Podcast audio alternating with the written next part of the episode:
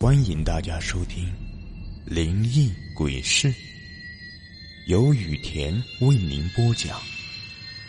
最后提醒大家一句：小心身后，身后。这个故事的名字叫《被爷爷缠的小智》，因为父母离异，劳燕分飞。从小我就寄住在舅妈家，舅妈待我很好，就跟自己亲儿子一样。而我也经常帮她照看表弟和表妹，表弟表妹也都愿意跟我亲近，因此我的童年还算幸福。几十年过下来，我和舅妈一家的感情仍然很好。那天，我接到舅妈打来的电话，电话那边她的语气非常焦急。说表弟七岁的儿子，也就是他的大孙子小智，昨天晚上突然昏迷不醒，现在正在医院，让我过去一趟。挂掉电话，我就飞奔往医院。走进小智的病房，只见他正躺在床上，双目紧闭，小脸蛋通红通红的，摸摸他的额头，烫的不得了。说起小智。他不但是舅妈的第一个孙子，也是舅妈的唯一的一个孙子，全家人都把他当宝一样宠着。平时他的饮食起居，舅妈都非常细心谨慎，连感冒流个鼻涕，全家上下都急得团团转。如今他却昏迷不醒，舅妈他们心疼焦虑的心情也可想而知了。安慰完舅妈，我便去找了医院的院长。我跟院长前些年有些不错的交情。见到他之后，我向他说明了情况，他立马把医院里最有实力的李大夫安排给了小智。这么来回一折腾，天就黑了。见暂时没其他事，我便先回去了。谁知第二天，小智一点都不见好转，仍然处于昏迷状态，小脸红的简直要着火了一样。我赶紧找李大夫询问情况，李大夫告诉我，从小智的表现来看，应该属于发高烧。按理来说，给他输一晚的液，到今天早上怎么着也会有好转的。可小智却一点反应也没有，再这么烧下去，很可能危及生命。听完他的话，我着急的直冒冷汗，看来事情并没有那么简单。我转身正要离开，李大夫叫了我一声，我回头，他却又不说了，摆手示意我可以离开了。已经是第四天了，我再去医院看小智，发现他的小脸不红了，是退烧了吗？我一阵惊喜，再看看舅妈他们脸上的表情，便知道事情没那么好。舅妈从小智出事那天起。就一直陪在他身边，茶饭不思，眼睛都哭肿了，看起来老了十多岁。他伤心欲绝的说：“如果小智走了，他也跟过去。”再看看小智的脸，虽然不红了，但看起来却并不对劲，似乎太过发青了。我一转身又去找李大夫，发现院长也正好在他的办公室里。院长摇头叹气：“哎呀，我们真的是尽力了。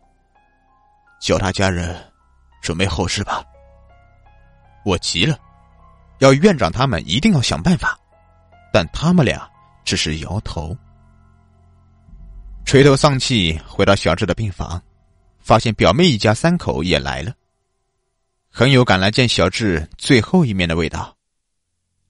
只见表妹那五岁多的女儿月月，两手扳住门框，死都不愿进病房。表妹又是哄又是骂，最后强行拉着她进去。月月吓得哇哇大哭起来。我过去摸摸她的头，月月，干嘛不进去啊？小智哥哥生病了，他很希望你能看看他，关心关心他。月月拼命的摇头，我不要进去，我不要进去。我不解道：“为什么呀？那里，那里有个老爷爷，看起来很凶，我好怕。说着，月月指了指小智的床头。我转头看看病房，除了舅妈、表弟、表弟媳，并没有什么老爷爷呀。小孩子别胡说。表妹沉着脸骂了他一句，又要强行拉着他进去。月月又是害怕的乱喊乱叫。这个时候，李大夫过来了，他问我们怎么回事。大概了解情况后，他凑到月月身边，温和的问他：“小朋友，你看到了什么？”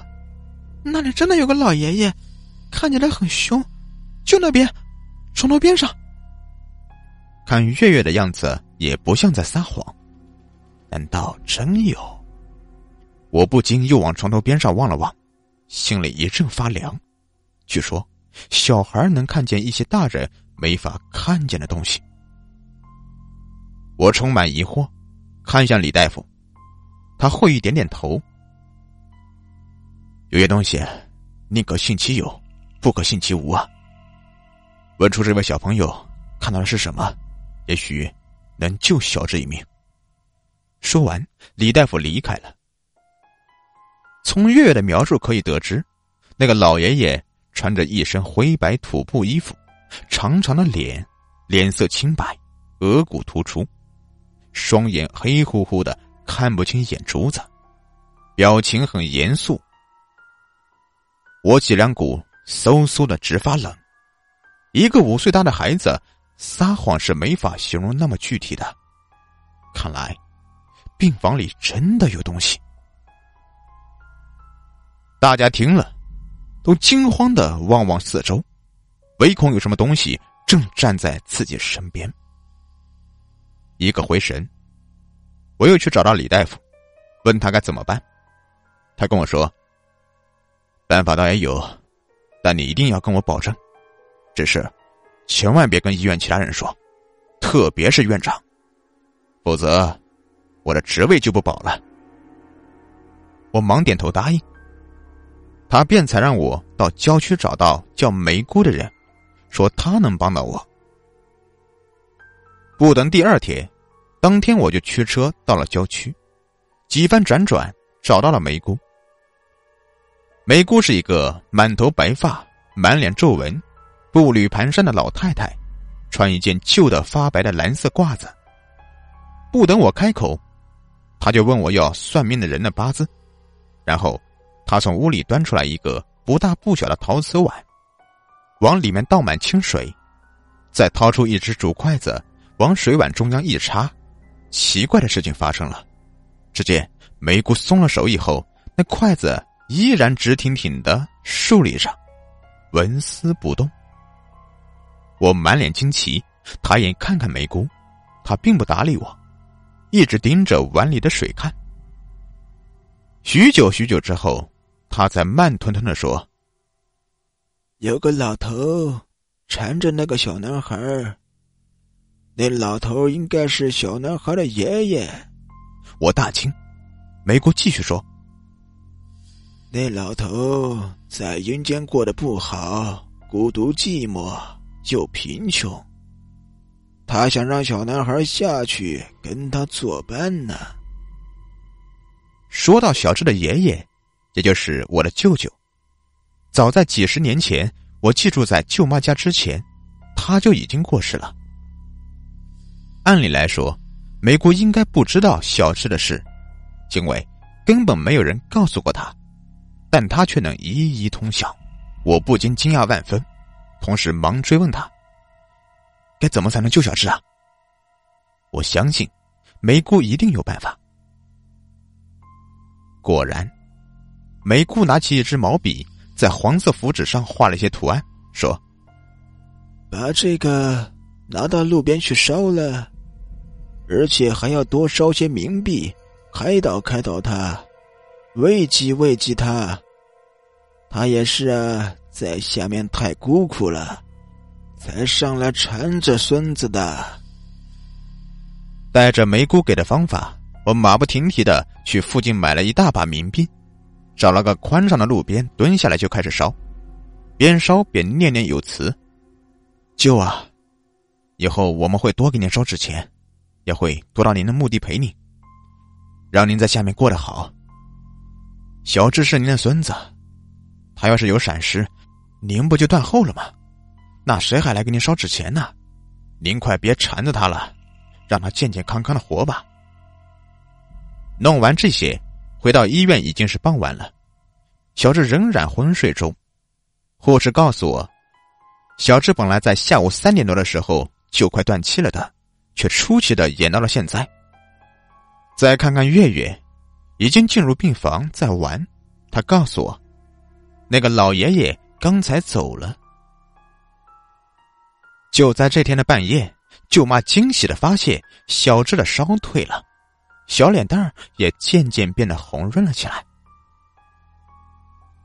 第二天一早。我就去看他，见我进门来，小智美美的叫了一声：“大伯。”那生龙活虎的样子，哪像是昨天还差点没命的人呢？喜欢本专辑的朋友，别忘了订阅一下，也可以关注我的账号“雨田故事”，收听我更多精彩有声故事。